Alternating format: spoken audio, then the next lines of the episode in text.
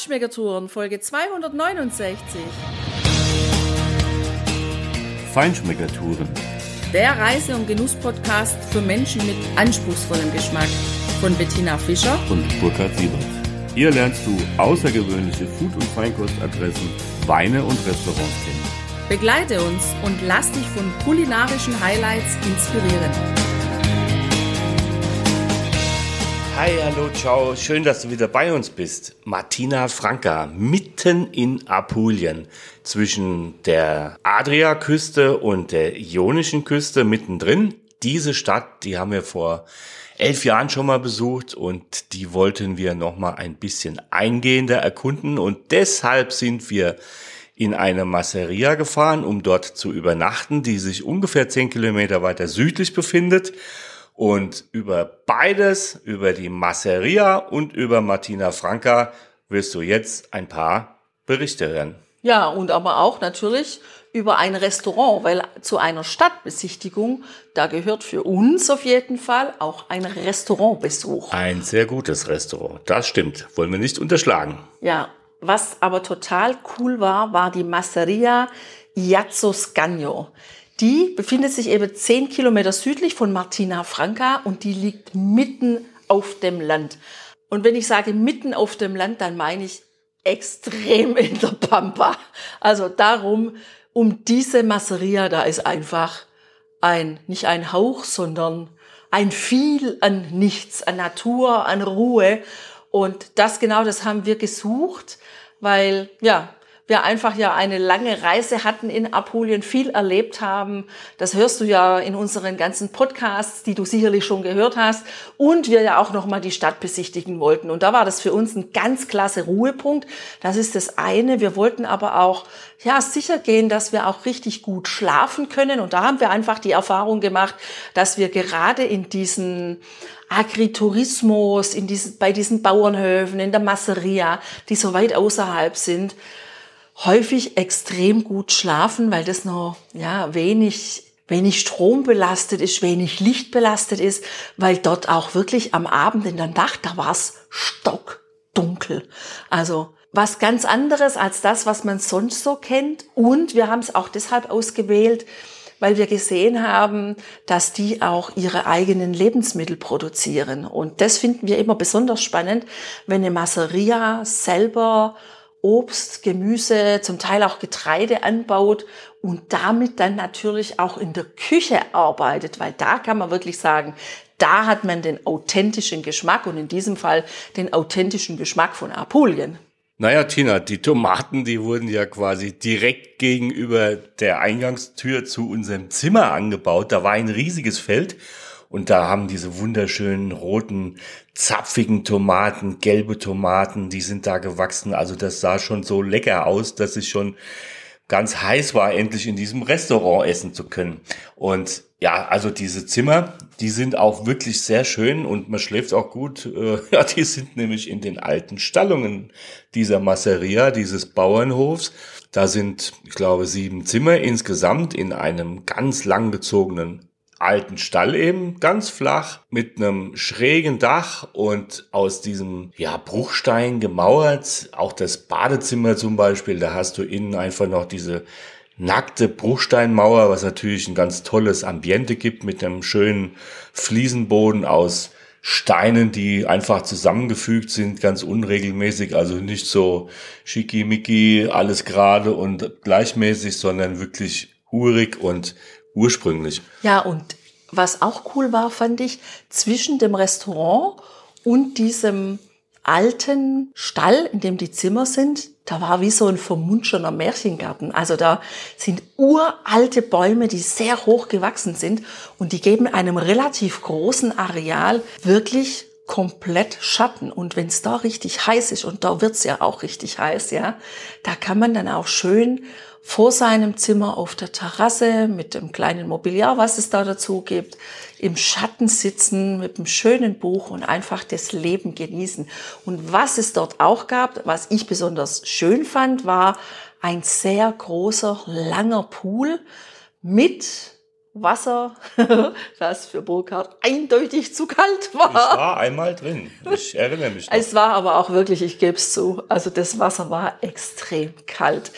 Klar, für den heißen Sommertag natürlich schon sehr erfrischend, aber okay, wir waren ja auch relativ spät. Es war ja Mitte, Ende September, also dann kann es dann schon mal ein bisschen kälter werden. Ja. Das Hauptgebäude, wo sich auch das Restaurant drin befindet und auch noch einige Zimmer oben im ersten Stock, da ist auch der Empfang. Und dieser Empfang ist, Tina, extra Trullo. dir zuliebe von einem Trullo überdacht. Von einer dieser süßen runden Zipfelmützen, die einfach dort das absolut prägende Landschaftsbild abgeben, ja, die du überall siehst, wenn du durch diese kleinen Sträßchen da fährst und vorne ist auch, ja, nochmal ein Terrassenbereich unter diesen schönen großen Bäumen, die du erwähnt hast. Da fanden sich schon viele Strohballenrollen und es befindet sich ein schöner großer Grillplatz, ein kleines Backhaus, in dem sie ihre Pizza und Brote auch backen. Und ja, da sind auch tatsächlich noch wirklich Stallungen, wo auch Tiere einfach leben. Es ist eine Masseria, eben ein Bauernhof und das nutzen sie auch sehr klasse, nämlich in ihrem Restaurant. Das Restaurant hat eine relativ kleine Karte, da gibt's nicht viel. Und es ist die Suche nach Einfachheit, das ist die Grundlage dieser Küche, ja.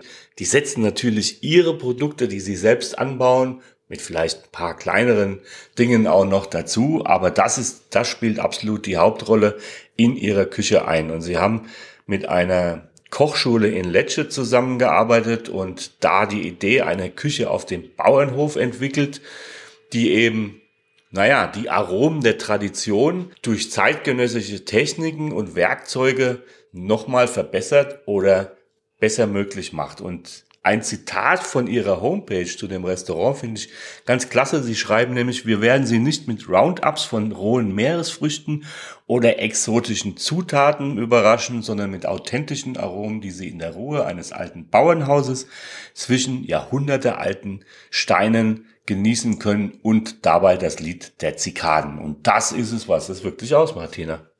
Und deshalb sind wir mit unserer Antipasti-Platte schon mal direkt in dieses Aromenmeer eingetaucht. Und das war genau gut so, weil diese Wurstwaren, die dort drauf lagen, also Capocolo di Martina Franca, dann Salami mit ein bisschen Käse und Aceto Balsamico, da waren wir und, und auch die kleinen Brötchen, wo die frischen Tomaten drauf waren, also solche Mini-Bruschetta das war schon echt eine klasse Sache, weil da der Geschmack richtig intensiv war und sich wirklich unterscheidet von vielen anderen Produkten, die wir ja da unten genossen haben. Also man merkt da einfach die Liebe, die auf diesem Bauernhof bei der Aufzucht oder bei der Bewirtschaftung der Felder eine ganz große Rolle spielt. Ja, und was gehört dazu? Als nächster Gang ist klar Apulien Chima die Rape und Orecchiette, die typischen Öhrchenmuscheln, ja. Für mich mit Chima die Rape, ganz klar. Dieses Gemüse wächst übrigens dort auf diesem Bauernhof selber und deshalb, es war erstklassig, es war bissfest gegart und es hatte einen wunderbaren Geschmack von, ja, den Aromen in Richtung Brokkoli, aber eben dann auch diesem bitteren Touch dabei, ja, ich auch. Ich habe trotzdem eine andere Variante gewählt, Tina. Man muss ja ein bisschen flexibel sein und man muss seinen Horizont erweitern. Und tatsächlich macht sich auch mal Capo Collo die Martina Franca mit ein paar Semmelbröseln sehr gut auf den Öhrchennudeln. Also auch das geht. Als Hauptgang, als Secondo hatten wir dann natürlich in Bio eine Hühnerbrust gewählt, die sehr einfach gegart war mit ein bisschen Paprikagemüse und ein bisschen Kartoffeln dabei in einem wunderbaren Olivenöl mit etwas Basilikum und ja, dazu vor allem auch einen schönen Verdecker. Und wenn du da in der Gegend bist, diese Kellerei heißt I Pastini, die befindet sich genau zwischen Martina Franca und Loco Rotondo. An dieser Straße gibt es allerdings noch eine andere Kellerei. Ähm, da würden wir dir raten, wirklich vorbeizufahren und diese nicht zu besuchen, weil die Weine, als wir sie probiert haben, ein Jahr zuvor, die waren wirklich unterbelichtet, um es mal zurückhaltend zu formulieren. Wenn du dort ein Weingut besuchen willst, dann geh zu I Pastini. Der Verdecker ist klasse und den habe ich auch schon in Loco Rotondo damals getrunken und der hat hier natürlich super gepasst. Ich möchte noch mal zurückkommen zu der Geschichte mit der Horizonterweiterung. Ja, also ich habe meinen Horizont auch sehr erweitert, weil das Salento ist ja eine wirklich langgezogene Gegend mit vielen Kilometern, die von Süd nach Nord dazwischen liegen. Und diese Kilometer, die schmeckt man auch in dem Gericht Orecchiette al Cima di Rapa. Also ich habe das ganz unterschiedlich erlebt, ja, tatsächlich. Manchmal waren ja auch so kleine Sardellenstückchen noch dabei. Manchmal war es, sagen wir mal, weniger würzig und auf der anderen Seite dann auch schon mal wieder richtig würzig, zum Teil auch so mit Peperoncino.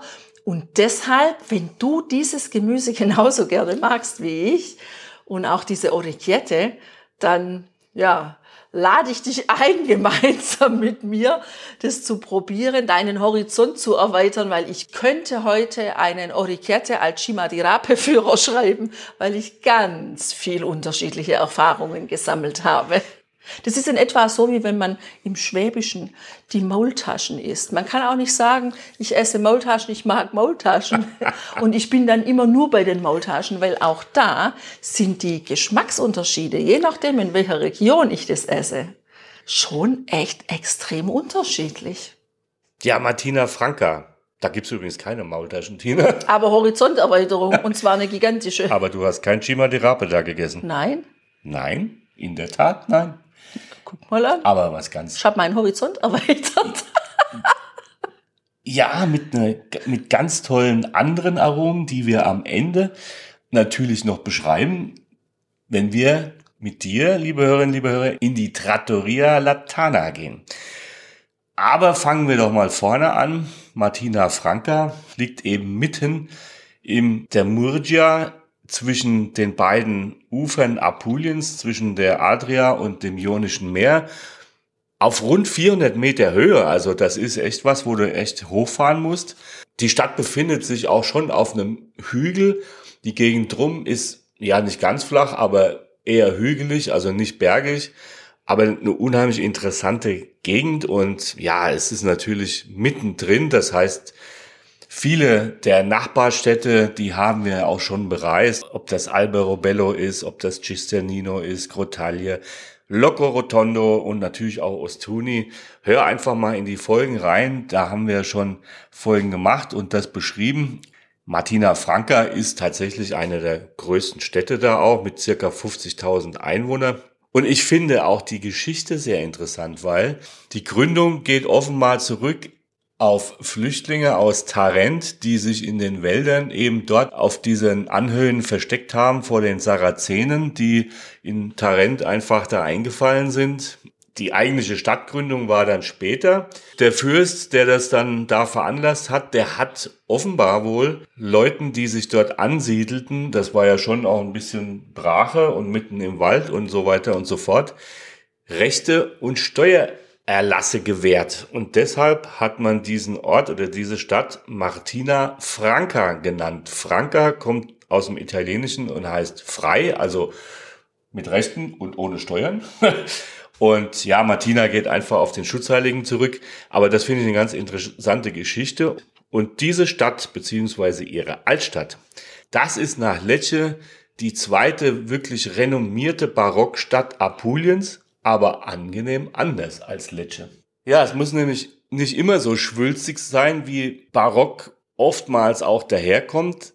In Martina Franca sind die Fassaden und das ganze Ensemble tatsächlich dezenter, eleganter, eher unaufdringlicher und ja, diese verschiedenen Kirchen, Paläste und Wohngebäude mit den engen, eckigen Straßen, mit Sackgassen und so weiter, kleinen Plätzen, ja, das fügt sich alles in so ein harmonisches Ganze zusammen und das ist tatsächlich etwas eleganter und filigraner als Lecce, wo der Barock ja relativ laut ist, sagen wir mal so. Nicht nur deshalb ist das Erkunden dieser Stadt ein Genuss, es ist auch deshalb ein Genuss, weil die Stadt eine wirklich intakte Struktur hat. Also da leben Menschen ganz normal und sie ist nicht von Touristen überlaufen und wird auch nicht irgendwie touristisch dominiert oder verfremdet. Und das finde ich natürlich eine ganz tolle Sache. Im Nordosten der Altstadt, die relativ überschaubar ist, trotz allem, da befindet sich die Piazza Romana. Das ist so eine dreieckige Platzanlage. Da siehst du auch, wie weit südlich Apulien und Martina Franca ist. Da wachsen natürlich Palmen, da befinden sich Brunnen. Da gibt's den Palazzo Ducale, der heute die Stadtverwaltung beherbergt in über 300 Räumen, hat das früher als ein Barockpalast der Adelsfamilie gedient. Und wenn du von diesem Platz aus die kleinen Gassen, die kleinen Fußgängerzone Richtung dem Piazza Plebiscito gehst, dann kommst du dort an den Dom. Der ist natürlich auch mit einer ganz tollen Fassade ausgestattet. Der Kirchturm ist tatsächlich von der romanisch-gotischen Vorgängerin dort noch erhalten geblieben. Es gibt einen Uhrturm an der Seite dieses Platzes und noch ein Stückchen weiter, da findest du den Piazza Maria Immacolata. Das ist auch ein ganz interessanter Platz. Der hat nämlich so einen ovalen Arkadengang, wo tatsächlich auch noch bis in die 1960er Jahre jeden Tag der Markt abgehalten wurde. Heute befinden sich dort Restaurants und Bars. Es ist ein wirklich schöner Platz, ein sehr außergewöhnlicher Platz. Ich kann mich nicht erinnern, jemals einen solchen gesehen zu haben. Es erinnert vielleicht ein bisschen an den Platz vor dem Petersdom im Rom, aber natürlich in einer viel, viel kleineren Dimension und ist einfach wunderschön anzuschauen. Ja, und dahinter und daneben und darunter, da gibt's so ein Netz von winkligen Gassen. Wir sind dann ja auch da wieder zurückgelaufen in Richtung der Piazza Roma. Und da musst du schon manchmal echt gucken, muss ich jetzt die nächste links oder erst die übernächste oder bin ich schon in die falsche Richtung gelaufen? Also da ist ein Stadtplan oder ein Handy mit Google Maps sehr hilfreich. Wir haben uns trotzdem nicht verirrt und haben es an die Porta di Santo Stefano geschafft. Das ist ein Stadttor, das einzige Stück, was von dieser alten Stadtmauer übrig geblieben ist, ist natürlich sehr schön. Da kannst du dann durchgehen. Kommst du außerhalb dieser ehemaligen Stadtmauer auf die Piazza Venti Settembre. Das ist auch ein schöner, breiter Platz, der begrünt ist mit Bäumen. Da gibt's an der Ecke eine nette Bar mit Blick auf genau dieses Stadttor. Das ist das Cotidiano, Il Bistro del Teatro. Und da haben wir dann erstmal ein Aperitivo genossen, sind ein bisschen runtergekommen und haben das geschäftige Treiben und das Flanieren der Italienerinnen und Italiener am Abend, das da losging, einfach so ein bisschen beobachtet und erstmal unseren ersten Durst gelöscht, bevor wir dann ins Restaurant gegangen sind, in ein ganz besonderes Restaurant, nämlich die Trattoria Latana. Die befindet sich auch gar nicht weit entfernt von unserem Plätzchen, wo wir den Aperitivo genossen haben, in den Kellern des Palazzo Ducale. Ja, das kannst du einfach eingeben bei dir im Handy oder im Stadtplan einfach gucken. Das ist ganz einfach zu finden. Was du unbedingt machen solltest, ist vorher dort einen Termin zu reservieren, also wann du kommen möchtest, weil wie so oft in Italien gehen ja viele Leute abends essen, nicht nur die Touristen, sondern auch die Einheimischen. Und da wird's mitunter schon auch schwierig, dass du da noch einen Tisch bekommst. Wir haben das gemacht und deswegen war unser Tisch sicher und wir haben uns da auch echt drauf gefreut, dort zu essen, weil in diesem Restaurant die kulinarische Tradition Apuliens mit Originalität und Innovation neu interpretiert wird. Und das wollten wir uns einfach mal angucken und vor allem erschmecken. Der Inhaber dieses Restaurants ist Nicola Colucci und der hat bereits im Alter von 19 Jahren dieses Restaurant, diese kleine Trattoria eröffnet und sich offenbar auch immer weiterentwickelt. Und ja, das macht schon Spaß, wenn man da reingeht, also in diesen Keller, in diese Kellerräume. Da hat man so ein bisschen das Gefühl, man ist in einem alten Keller eines Hauses wo früher die eingelagerten Kartoffeln deponiert wurden oder auch wo man Wein lagern konnte, also so ein Gewölbekeller, wo ja Lebensmittel konserviert wurden und das gibt diesem Restaurant wirklich einen sehr schönen Charme. Wir haben auf der Homepage dieser Trattoria einen sehr schönen Satz gefunden und den zitiere ich jetzt mal. Für Nicola ist das Können in der Küche in der Tat nichts, wenn die Kultur des Beisammenseins nicht weitergegeben wird, eine fast magische Kombination aus Geschmack, gutem Leben, das uns fast als Glück erscheint. Ich finde, dieser Spruch ist total treffend, weil in der italienischen Küche und aber auch vor allem dort unten im Süden da ist dieses Beisammensein oft wichtiger als die Küche.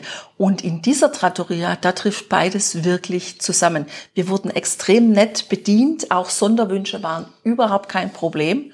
Und dass Nicola kochen kann, das haben wir geschmeckt, nachdem uns diese Teller serviert wurden.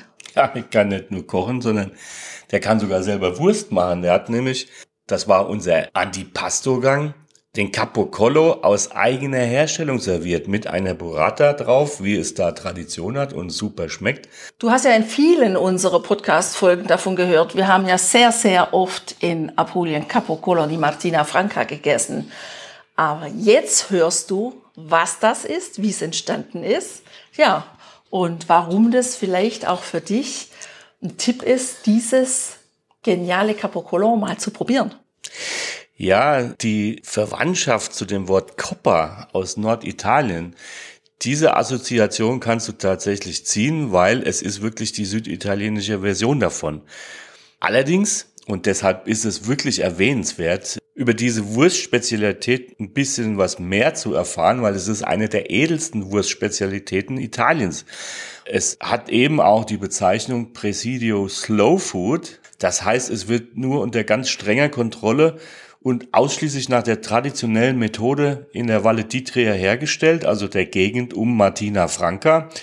Der Geschmack ist tatsächlich wirklich außergewöhnlich zart und gleichzeitig würzig. Also es ist viel komplexer, finde ich persönlich, als die Coppa aus Norditalien, die halt brachial, die schmeckt gut. Das ist einfach so ein Schinken vom Schweinenacken. Aber hier der Capocollo aus Martina Franca, der hat auch ein Geheimnis in der ganz aufwendigen Herstellungsprozedur. Da wird nämlich dieses Fleisch vom Schweinenacken, vom Hals mit Salz, mit Vino Cotto, das ist ein Traubenmost und Gewürzen mariniert und dann mit einer Mischung aus der apulischen Franjo-Eiche, Mandelschalen und aromatischen Pflanzen der Macchia eben geräuchert. Das gibt natürlich nochmal ganz tolle Aromen da rein. Anschließend wird er für drei bis vier Monate Luft getrocknet im Naturdarm und dann kannst du diese Spezialität wirklich genießen und es ist ein wahrer Genuss. Also wenn du es noch nie probiert hast, egal wo du es findest, besorgst dir und schmeck mal, wie Süditalien, wie Apulien wirklich schmeckt auf dem Teller. Dieser Einstieg war für uns deshalb schon so köstlich, weil wir in einer ja, herzhaften Jahreszeit fast gar unterwegs waren. Denn es war die Zeit, in der die Porcini, also die Fungi Porcini, die Steinpilze, in dieser Gegend geerntet werden, geerntet, gepflückt, gesammelt werden. Ja, und wenn du das Glück hast, in dieser Zeit dort zu sein und du magst gerne Steinpilze, dann raten wir dir, dass du die auf jeden Fall probierst. Wir haben Porcini scottati su piastra con aglio in camicia e foglia di alloro bestellt. Übersetzt gebratene Steinpilze auf einem Teller mit pochiertem Knoblauch und Lorbeerblatt. Die Pilze waren geschmacklich wirklich sehr, sehr gut. Also da hat man richtig den Steinpilzgeschmack im Mund, ja. Und es war auch sehr schön serviert, weil die wurden dann in schöne Scheiben geschnitten und dann mit diesem bisschen Knoblauch, aber vor allem diesem Lorbeerblatt war das ein wunderbarer extra Touch an Geschmack an diesen Pilzen. Ja, und Ravioli, man sollte es nicht denken, aber hausgemachte Ravioli haben da unten auch Tradition. Die waren auch richtig gut und richtig frisch gemacht und das ist einfach auch schon schön, wenn Nudeln serviert werden, die vorher frisch hergestellt wurden, weil die schmecken einfach völlig anders. Ja, und nach so zwei tollen Primos haben wir dann den Hauptgang bekommen. Ein traditionelles Milchlamm aus der Pfanne und dazu einfach nur gebratenen Radicchio. Radicchio scottato. Und das war wirklich eine tolle Kombination. Dieses wunderbare Fleisch mit ein paar Zwiebeln noch dabei und mit einem leichten Sugo. Das hat wunderbar zusammengepasst. Vor allem hat auch gepasst der Negro Amaro von der Kellerei, von der Genossenschaftskellerei in San Donaci. Das war ein tolles kulinarisches Erlebnis in einer wunderbaren Atmosphäre in diesem Restaurant. Und wenn du mal in Martina Franca bist, sieh zu, dass du einen Tisch bekommst. Martina Franca ist eine dieser Städte im Valle d'Itria, die wirklich schön ist zu besuchen und wo du da wohnen kannst und essen kannst. Das hast du ja eben gehört. Wir wünschen dir eine super schöne Zeit, eine kulinarisch interessante Zeit und sagen ciao, arrivederci, bis zur nächsten Folge. Mach's gut.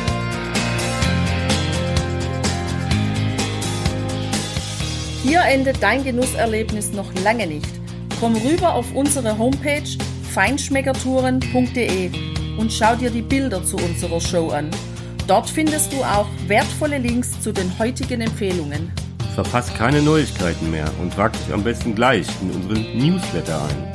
Wir freuen uns auf deine Anregungen für weitere Episoden und einen regen Austausch mit dir. Viel Spaß beim Genießen, denn du weißt ja, wahrer Reichtum besteht nicht im Besitz, sondern im Genuss.